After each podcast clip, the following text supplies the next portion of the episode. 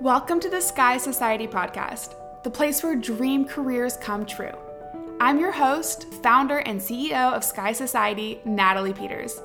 Prepare for smiles, tears, surprises, and epic takeaways. This podcast is for the ambitious woman who wants it all and wants it real.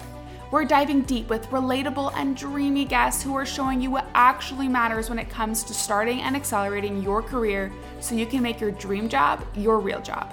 Let's make it happen. Welcome back to another episode of the Sky Society podcast. Today, I am thrilled to be chatting with Melissa Khan Blackmore. She is the founder and a career strategist for Project Management Success. Welcome, Melissa. Yeah, thank you so much, Natalie, for having me. Excited to be here chatting with you.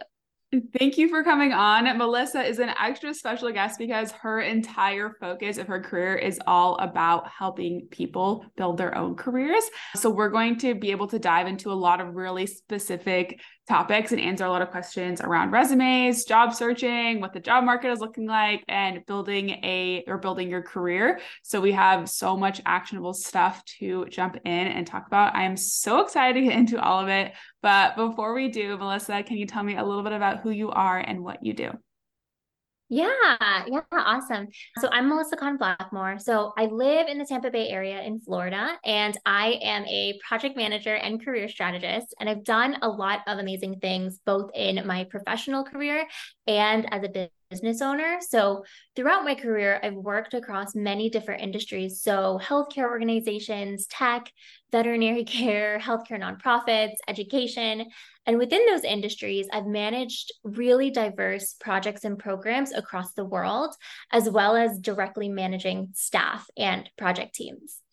And about a year ago, I officially launched my company, Project Management Success. And I know your audience is made up of a lot of current and aspiring marketers. And one of the things that really inspired me to move from corporate to take the leap to become a business owner was the work that I did managing marketing projects for a startup. So within that startup, I built their SEO, I ran paid ads, I managed all of the marketing campaigns, and I e- even oversaw their like graphics and content creation while simultaneously managing the employees and overseeing operations. Oh my gosh, a lot. I know it's a lot. I've done so much in career, and like I talk about how I'm really specialized in project management, but I've I've really dabbled in just a lot of things. But doing that uh, for the startup gave me this perspective of if I can do it for a company from scratch, like help a, a company like start up the business and run all of the marketing, I can do this for my own business. So that perspective kind of pushed me in the direction of starting Project Management Success, which is my project management, so education and career strategy business. And I've been, I've, so like I said, it's been, it's honestly been less than a year since I started the socials for the company. And in that time i have have built my social media to over 60,000 followers across TikTok and Instagram which oh is gosh. honestly so crazy congratulations it's crazy That's to me amazing. because thank you thank you i was so resistant to posting on social media for so long i just thought it was like I don't I because I come from like the business world and corporate and I'm like, I'm not gonna sit around making silly videos. Like it felt cringy to me and I didn't fully see the like and understand the power of it. So I'm really happy that I decided to take that leap because my business, most of my clients, and the the the workshops that I do, the speaking events I get invited to, the podcasts that I get invited to, are because of my social media. So so glad I took that leap. And in general, just to wrap it all up, because I know you told me to tell to talk a little bit about myself, and I kind of went on a t- tangent. But long story short, I spent a lot of my career as a project and program manager, and now I spend uh, half my time as an enterprise program manager for one of Microsoft's tech startups. And then the other half of my time is dedicated to my business and helping people learn about project management, grow as project managers, and secure uh, careers that they're passionate about. Amazing. I love that example that you shared there of that you were doing so much work at a startup and you were helping them grow. And then you were like, wait, if I'm doing it for them, then I can absolutely do it for me. It's super yeah. similar reason of like why I ended up like going into entrepreneurship as well. And I think maybe a lot of people will kind of realize that like as you go into, you know, the corporate world, that you, you know, you're helping someone else build their business. And right. And if if you can do that for someone else, you can absolutely do it for yourself as well. Yeah, I completely agreed. And you know, I think entrepreneurship is not necessarily for everyone, uh, but I think like for me, the further I went in my career and the more I learned about myself and what I was good at, I was able to take that and tweak it into building a business that was specific to my skills. Yeah, amazing. So, Melissa, you mentioned that you've been like work- working in project management for a while. Obviously, now you have your whole business now where you are dedicated to helping other people build their careers. What like made you decide that that like that this is what you wanted to do or kind of when did you become passionate about becoming a career strategist?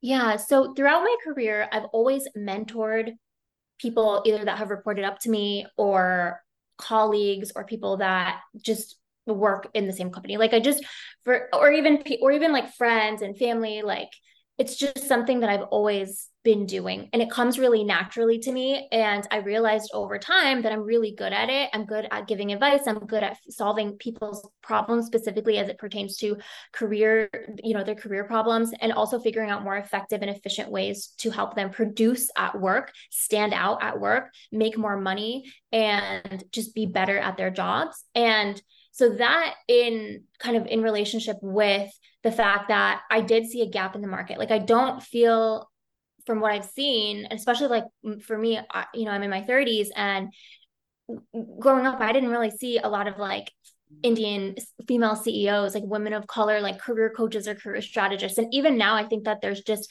like there's a need for that because people want to get advice from people who look like them. Like people, like for me, I notice a lot of my followers are like Hispanic women, Indian women, Black women, you know, women of of different ethnic backgrounds, and they look, you know, they look up to you and they're like, oh, she looks like me. If if she can do it, I can do it.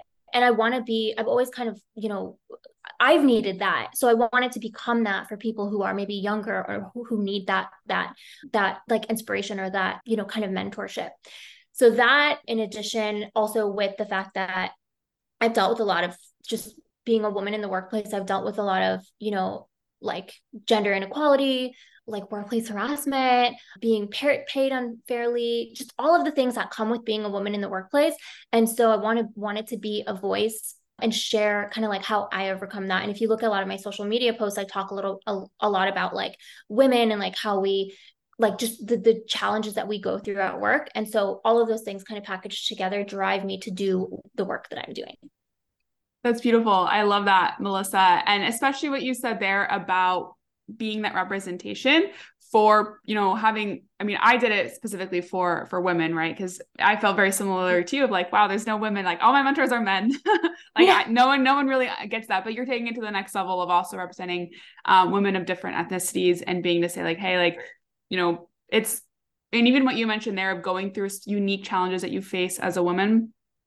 No one ever prepares you for that in school. There isn't a class that you necessarily take that's like, okay, when you go into the workplace, you may have to fight harder for more salary, or you may have to deal with men yeah. hitting on you in the office and navigating how to deal when someone higher up is making advances on you or all of the different things being spoken over in meetings or you know not giving equal opportunity and i did not believe any of those you know you hear yeah. about those things oh then you know that's not going to happen to me. And then yeah. until it happens to you and then you realize like damn like this is an actual real thing i'm to have to deal with in my career yeah.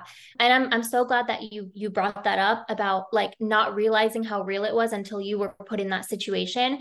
And I think like it's so swept under the rug. It's so still taboo to talk about. Like I have men on my social media that comment all the time this like why are you only targeting women like there's no like people really don't believe it like they really don't see the like the gravity of the situation gender inequality at work is a serious issue and like it's it's crazy that that I think specifically a lot of men don't realize it, and I think a lot of women also don't realize it until it happens to them. So, yeah, because it, it is like it's it's also I feel like oftentimes in the gray of different situations of like, yeah. am I crazy if I bring that up this up? Yeah. Is this is this all in my head?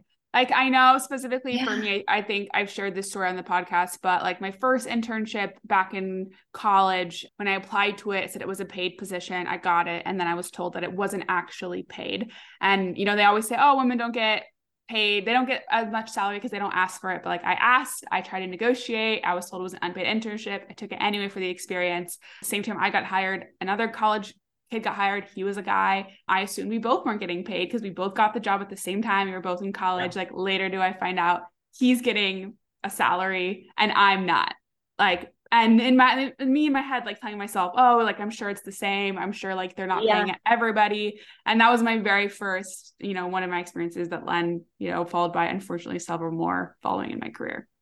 Yeah, I yeah, and that's just yeah, I have a almost identical situation, but except when I was an analyst and the the other analyst that got hired, he actually like shared because we, we I ended up like training him for a long time. And anyway, it's a long story, but yeah, I've similar situations, and it's it's it's like what is the what is the one reason if we look identical and you're getting paid double or more or I'm not getting paid at all and you are like what is the one differentiating factor like but in our head sometimes we're like no it's in my head like maybe because he has something else or maybe because mm-hmm. like we mm-hmm. try to validate it and like i want women to know that it's okay to say hey this this discrepancy this inequality is because i'm a woman like it needs to be more spoken up about and we need to normalize like talking about it because if we don't it's just going to get swept swept under the rug and get worse yeah. Well, amazing motivation, inspiration for you to now build the platform that you have today.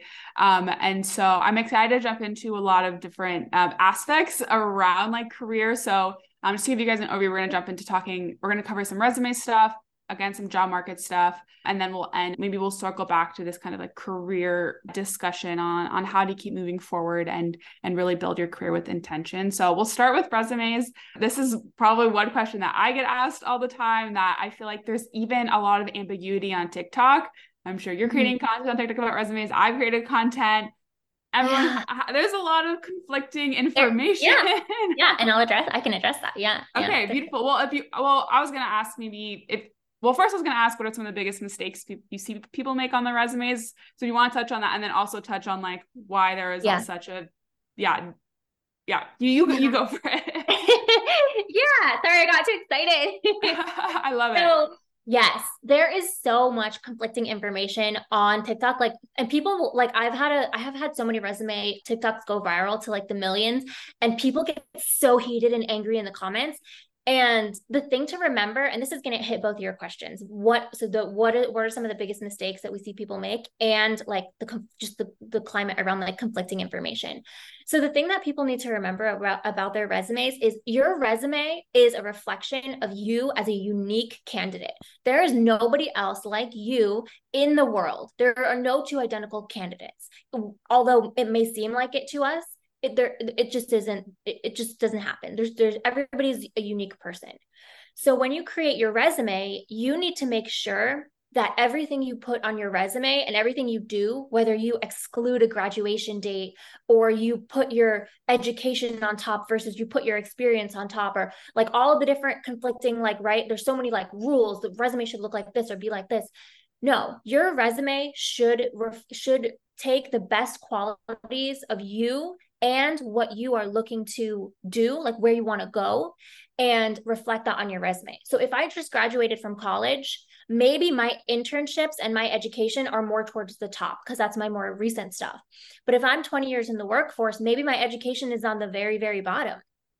And maybe if I'm, you know, 55 years old, 60 years old, and I'm worried about age bias, because it happens. I remove my grad dates off of my resume and I don't put any work experience past like 30 years or 20 years or or just keep keep three jobs on there, right? Like those types of things. It's really important to remember that you your resume needs to show the best parts of you and the best tell the best story of you and like you're trying to impress who who was ever reading it who, whoever is reading it or the ats with like what are your best selling points and even if you need to get a little bit tricky and tweak job titles to better reflect what you were doing if you were given a job title that maybe isn't aligning with where you want to go and maybe some of your transferable skills you can change your job, job titles. Like there's a lot of different things that you can do with a resume. Be very versatile and be and, and curate it to where you want to go.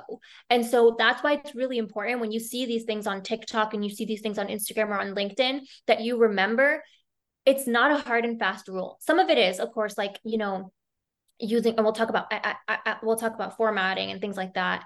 Uh, but like there are certain like things that you can do that are like important. Like you know doing your work experiencing reverse chronological order is important. But at the end of the day like there's no like strict rule that you need to follow for your resume. Like your resume needs to tell the story of you and it needs to tell the story of you in a way that's going to position you to like as the best candidate for the role that you want. So that's what I have to say, about that. And I think also it's, it's just important to remember like don't write your resume to be like, hey, to, to be focused on, hey, these are the things I've done in my past. Write your resume to focus on where you want to go. So that means transferable skills, highlighting things that make you, you know, a leader if you want to get into a leadership position as opposed to more support role if, if that's, you know, where you've been in your past. So that's what I would say. I think biggest mistake is people definitely like think they need to fit into this box and and, and like do a cookie cutter resume and then i think uh, you know instead of like showing their personal brand and talking about their unique skills and experience and then also people are creating resumes that are are illustrating their past experiences instead of what do i want how do i take my past experience and curate it and tweak it to really reflect where i want to go? I love that. So essentially all the so because you're absolutely right. I also have seen like anytime you post a stance on anything everyone loves to come in and like give their opinion on on all the reasons why it's wrong one of the the downsides of of the mm-hmm. internet and yeah. social media. But i think keeping that that in mind of like picking and choosing what is best for you from like all the advice that you see on social media. One example is like how you order your resume my niche is women in marketing. For girls that their education is not in marketing and they're trying to get into the marketing industry we put their education at the bottom because it's not relevant to marketing. But for my students that have mbas and they're in marketing we put that up up at yeah. the top and we want to highlight that. And for a girl someone that doesn't have a ton of experience and they're they do want to make a transition then you know we focus a lot on their skills section and you know maybe certification. So it absolutely like what going back to what you said it's going to depend on what you're looking for, what you're trying to do, and that there's not necessarily like a one size fits all for everybody for resumes.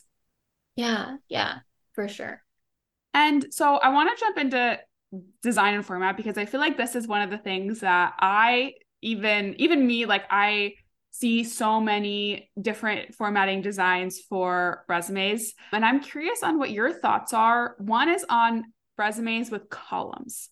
So, you know, where mm-hmm. they'll be like the left column is like the skills and like photos, and they'll have like different columns. So, I want to start there. What are your thoughts on columns and resumes?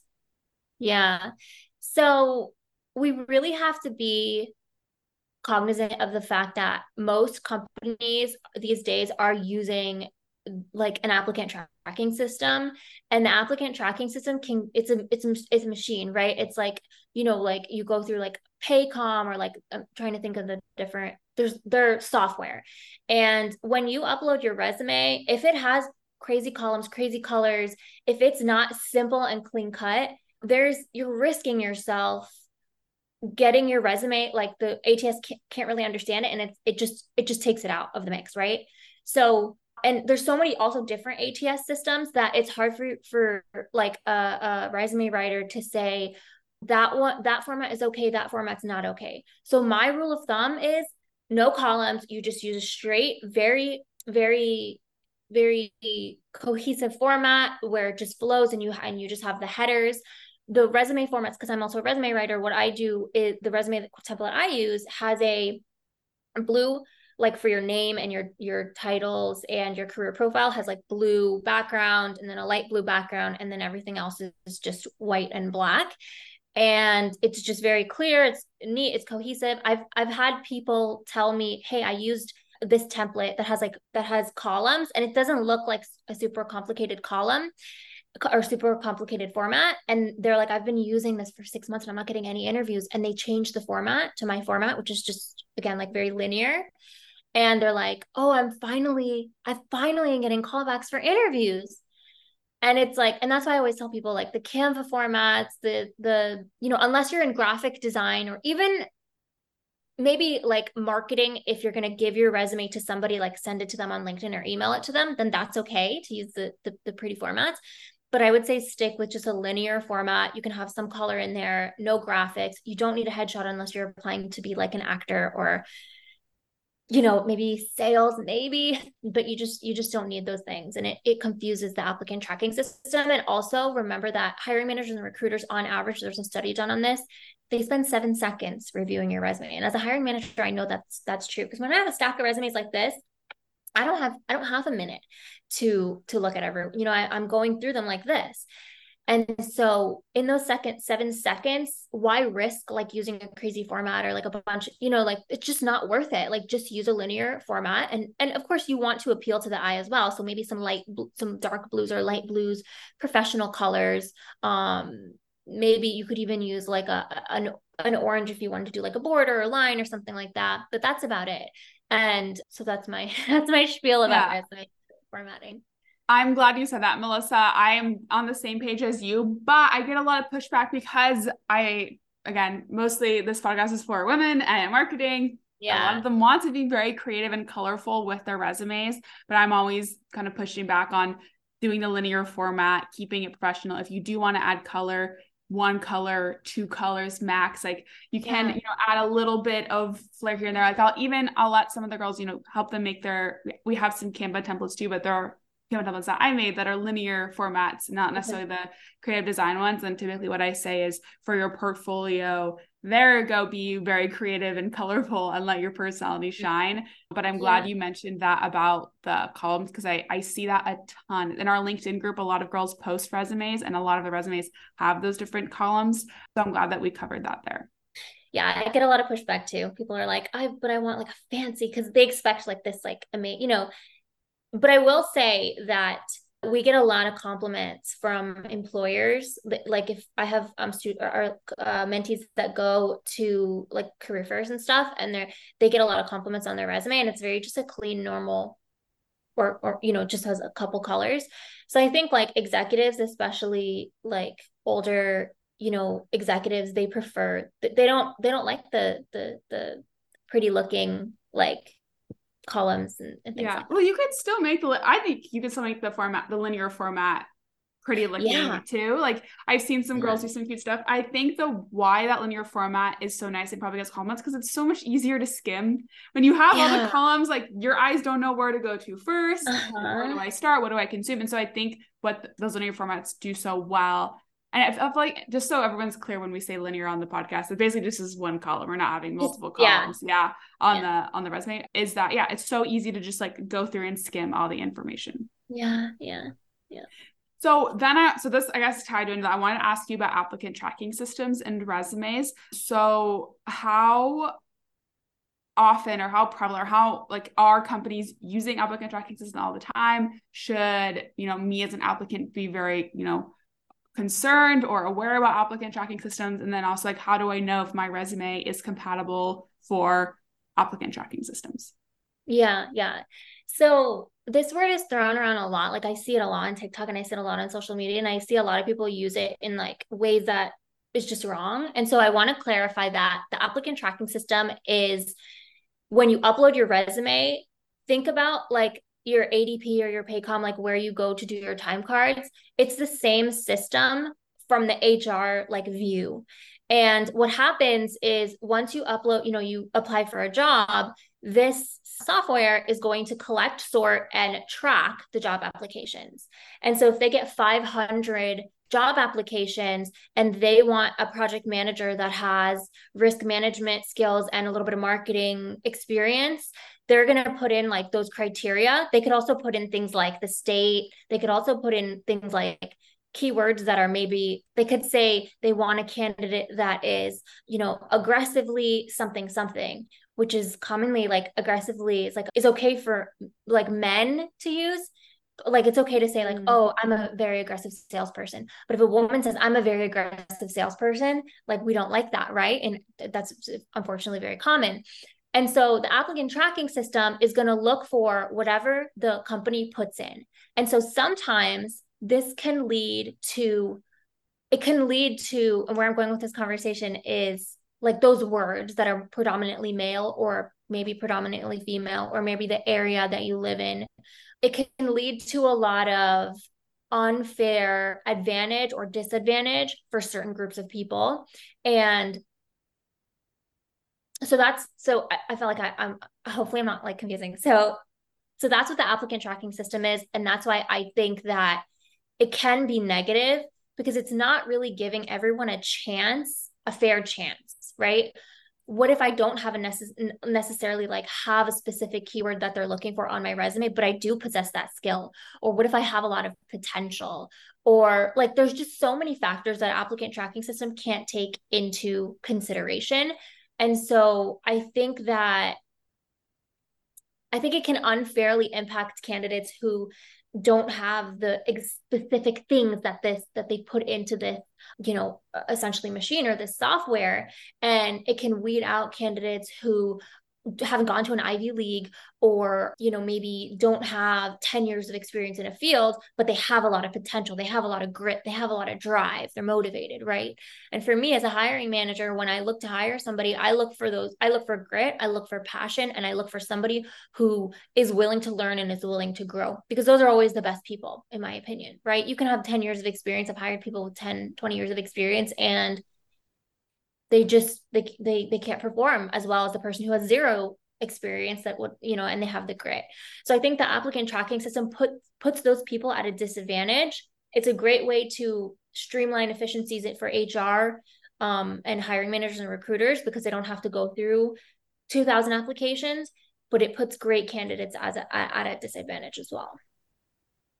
It's interesting to hear to from yeah from from that perspective because we all know so yeah we all we've all seen ats applicant tracking systems. There's some filtering system that companies are using when they get hundreds of applications to help them narrow down their candidate pool.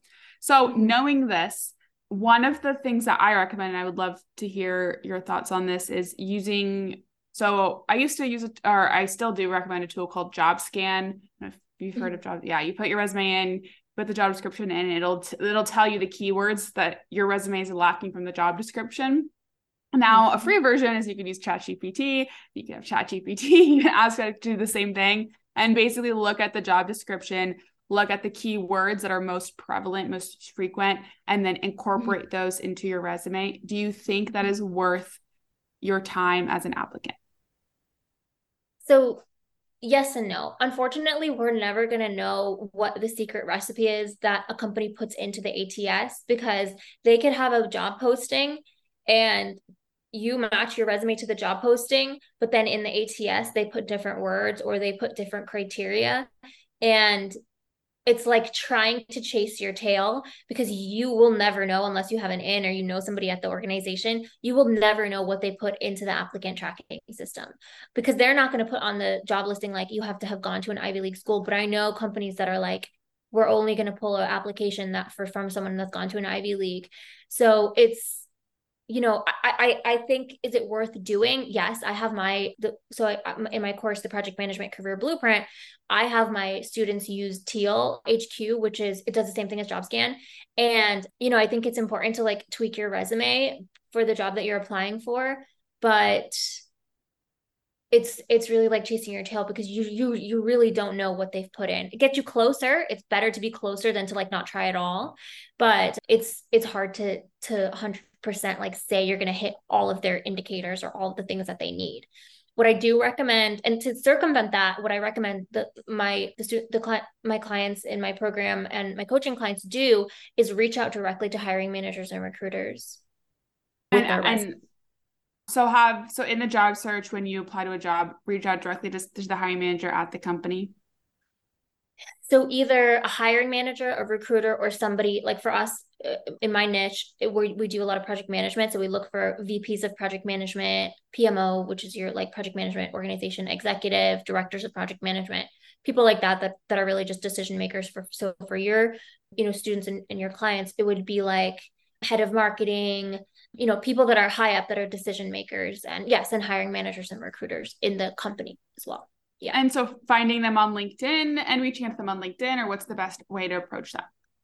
So either go to the like the company website and look at their executive team because sometimes they have, you know, well established companies typically have like a list of some people on there. So you could find those people and reach out to them. You could also, yes, a lot we use a lot of LinkedIn. So searching hiring manager at or going to the company on LinkedIn and then going to people and then looking under there for a somebody who has a recruiting title or a hiring manager title.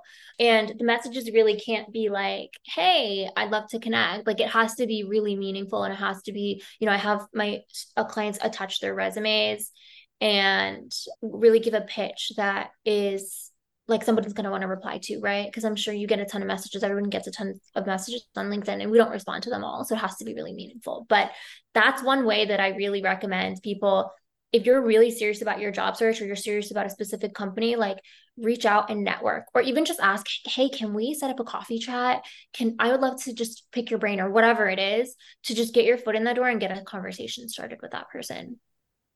Perfect. So that will lead us into kind of us talking more on the job search. So let's say someone has their their application materials dialed in and they are applying to jobs. What are some of the biggest mistakes you see job seekers make or what are some of the biggest things you could change? Maybe this following up with people at the company is one of them, but either what are the biggest mistakes you see job seekers make or what's like a you know a tweak you can make to their you make to people's like job search process that allows them to be much more effective yeah there's definitely a lot here like mm-hmm. there's a mm-hmm. lot i could say but i think the some of the top things would be people get really burnt out because they're throwing spaghetti at a wall like like like you're just going in and you're like i'm just going to apply to this one i'm going to apply to that one and they don't have a plan so a really big mistake that people typically make is they're going in without any direction they don't really know which job titles 100% they want they don't really know which companies they want to target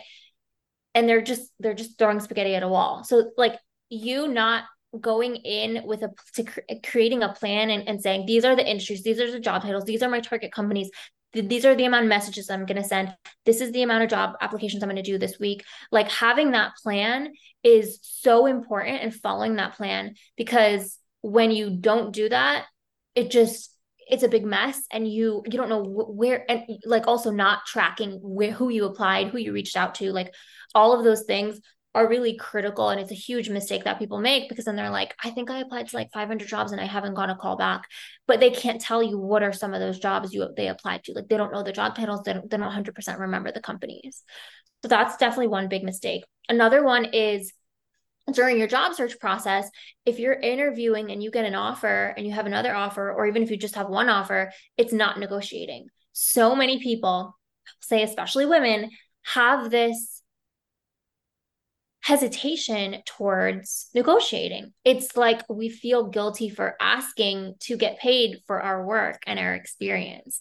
And that's always a mistake because every single one of my clients that I push to negotiate versus the ones the people that I don't negotiate that don't negotiate, the ones that are negotiating are always getting a higher something. And that could be salary. That could be maybe you you negotiate this is something that i negotiate. When i start a new job i want a bonus or a pay increase at 30 days at 60 days and at 90 days. And people some people think it's absurd. They're like no there's no way they would give me that many pay increases. If you negotiate you have no idea you have no idea what what you, you'll be able to get if you don't negotiate I said that backwards. so it's really important to negotiate and not feel worried or scared to ask for the things that you want or ask for more money because at the end of the day it's it's a mutually beneficial situation. You are getting paid for the work that you are doing for the company and also for your knowledge and your expertise. So feeling guilty for asking for more money is like feeling guilty for like for for asking for like if if I I'm a business owner I'm not gonna, I'm not running a charity. I'm not gonna go out and say like, I feel guilty like charging you to redo your resume. That's that's the equivalent of not negotiating. It, it's like you deserve that money. You deserve more than that money, and they're make, gonna make money from you being there. So you deserve to ask for more money. So that's mistake number two. Where I'm gonna, I want to add one more thing there is I think yeah. that so much of the fear from that comes around like like will they like me less? I feel like it was in this like likability aspect to a woman. You I feel like I always have reminding women that you already have the job. You have nothing yeah. to lose by asking. Literally uh-huh. nothing. The worst that can happen is they say no. Like they're yeah. not going to say nope. Actually, wait, you're not hired anymore because you asked for more money. And if they did, you would like you wouldn't want to work there. Although I've never ever heard that happening. So you have never. nothing to lose. And even if it's a dollar, you know, increase or 1000 or 5000 like even if it may does it does not seem that significant it absolutely matters and you you're just leaving money on the table by not asking and the amount of times i even had guests on the podcast say that they got hired and then they realized that there was a range within their salary and they were offered the lower end of the range and if they just would have asked they would have got more money yep. So yeah. it happens all the time you have, there's nothing to, literally nothing at all to lose mm-hmm. And I actually just posted a video about this. Companies literally expect you to negotiate. And I had recruiter comments on it and or, uh, HR professional comments on it. And she's like, yeah, exactly. We have like a budget, we have a range. Like they expect you to negotiate. And if they really can't afford it, because I, you know, sometimes they, they like, you're already at the cap of their budget or whatever. If they really can't afford it, then they'll say no, or you ask to do like, like, like what I said, what I usually do is okay, in my contract, I want at 30 days, I want this much of an increase. At 60 days, I want this much of an increase. At 90 days, I want this much of an increase based on my performance. And I know I'm going to perform, just like everyone listening should also believe in themselves and know they're going to perform and like get the pay increase that way. Or like there's so many different ways to negotiate. So if they say no, then I mean, what do you have to lose? they're just saying no. And you could even like figure out like something else, like maybe a sign on bonus or childcare or whatever. Ah, amazing. All right. Any other mistakes that you see job seekers make? The I'll keep this one short. So the yeah. third one would be not following up enough. Like people are just not following up enough following up enough i've noticed that like they'll feel embarrassed if they have to message a recruiter twice or if the recruiter forgot to get back to them and the people who are typically following up and are persistent are the people who are getting going further so it's just really important to remember to follow up during your job search process that is such a good one. And I think, especially because I feel like people feel that they're being like naggy or too much, but so many times in my inbox, I will just read something, forget about it. And I love when someone follows mm-hmm. up because I just completely forgot about it. It's never too much to follow up. And also shows that yeah. you're really hungry for the role and that you really want it and that you care. And like even in in marketing and in sales, when we do like outbound email outreach like the minimum is five emails that they say like five outbound emails to one person before like they're going to respond. And so definitely don't be i don't think it's as much when it comes to the job search process but yeah. i think that's such a good one because i feel like people do. Should i follow up with the interview? Should i follow up with the application? Like yes. yes yes. Okay, so one of the things that a lot of people struggle with on the job search is feeling burnt out. So maybe after months of applying to a hundred jobs, hundreds of jobs, and not hearing anything back or getting really far in an interview process for a job you really want and then getting rejected. Burnout is just a huge, huge thing that job seekers struggle with. Do you have, mm-hmm. or what is your kind of biggest advice when it comes to combating burnout? Yeah. So I think that number one, you have to have a plan. Like you have to have some sort of plan that you're following. Because if you're, again, if you're throwing spaghetti at the wall, you're not tracking how much you did. You're not tracking like what you could have improved on. Like you're not looking at the messages and seeing like, how can I make this better for next time? And you're going in like it's it's going to burn you out eventually if you don't have a plan because you're not sure what you're doing right you have no end goal like if you say okay i'm going to apply to 10 jobs a week and i'm going to send 10 messages a week you're working towards something right and eventually if you keep doing iterations of that and improving each time. It's just like being a business owner right? Your first launch is going to be worse than your second launch and then each launch from there is going to get better and better right? Over time if you stick at something you're going to get better and better. So for your job search it's the same exact thing. What you need what you need to do is follow your plan. If you sent 10 messages last week and no one responded okay go back into your messages what can you tweak to get people to want to respond? What's not working? If that message isn't working use a different message right? And and then next week improve on that. If no one's still responding then maybe you need to start sending sample work samples. Maybe you need to start sending them uh, you know a portfolio with a list of your accomplishments or a list of all of your projects. Like and then if no one's responding after that maybe you send them an example of your project plan or i'm speaking very specifically to like some project management deliverables. But like anything worth having like whether it's your job whether it's your business whether it's your relationship or whatever it you have to work in iterations. You have to figure out okay last week i did this this didn't work so how do i improve that now and get better results? Because if you're not getting results and you don't have a plan yeah you're going to get burnt out. So that's probably what i would say. And then i also think keeping in mind like burnout comes from also a lot of like negative emotions and feelings. So it's important to not look at rejections as negative. Like you have to really flip your mindset and think of it as okay, that wasn't meant for me. I'm so glad I I because you have to go through the rejection, you have to go through the failure before you get to where you, you want to be, right? Like if everything was for you, if you if if you got a yes on every single job that that you applied to, like you wouldn't really know it would be really overwhelming and hard to understand which job you should take and also where the universe would put you and where you're supposed to be. So you need to stop looking at rejections as a bad thing. You need to look as at rejections as okay i learned from this. Now i'm going to get better for the next time. And now i get to eliminate this thing that was not meant for me.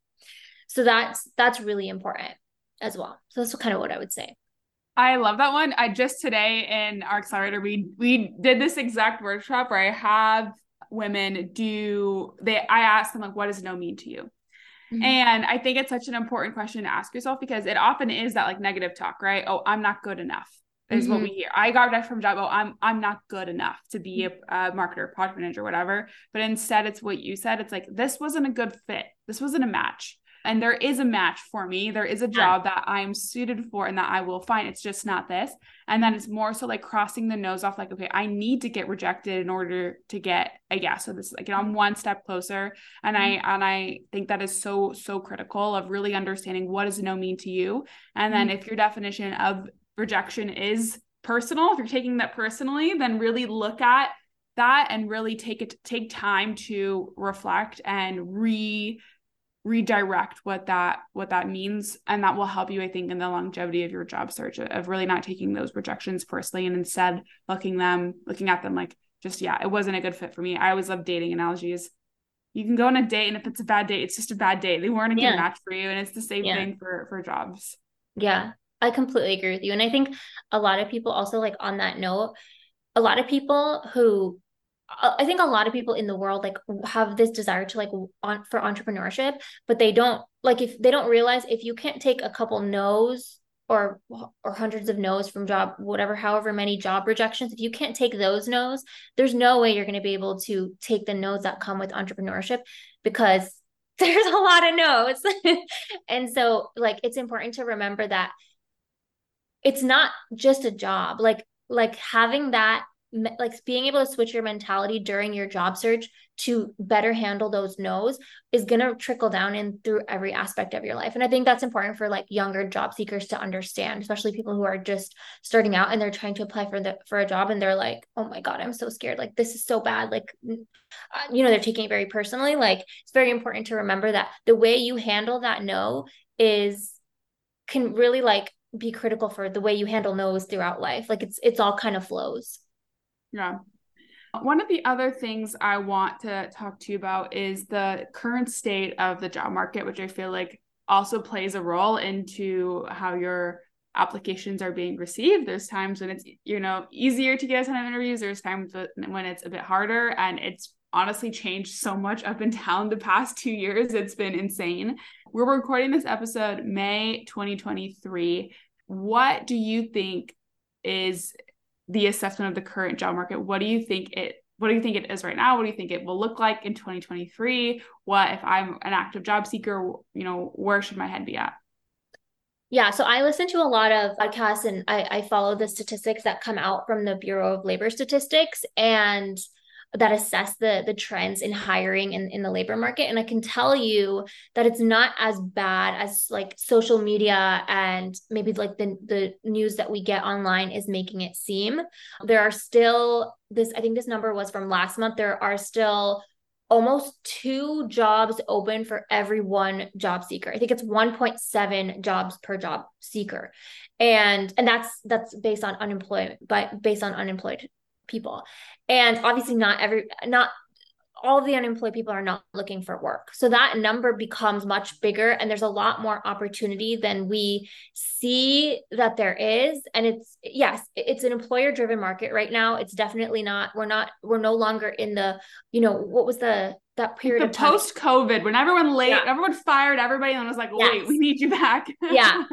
Yeah. And it, it was when everybody was mass quitting, what was it called? It was a it was a period of time where I, I don't know why I can't think about it. The not quite quitting, but everybody was like job hopping and like it was a it was an employee driven market. Now it's definitely an employer driven market. And there is no more like the the, the competitiveness is a lot it, it's just it's a lot harder right? It's, it's a lot harder to get a job. But it's not it really isn't like as bad as like because i see this stuff on tiktok that's like everybody's getting fired and the tech industry is in flames and it's it's really not like that's not the case. Tech is huge right now.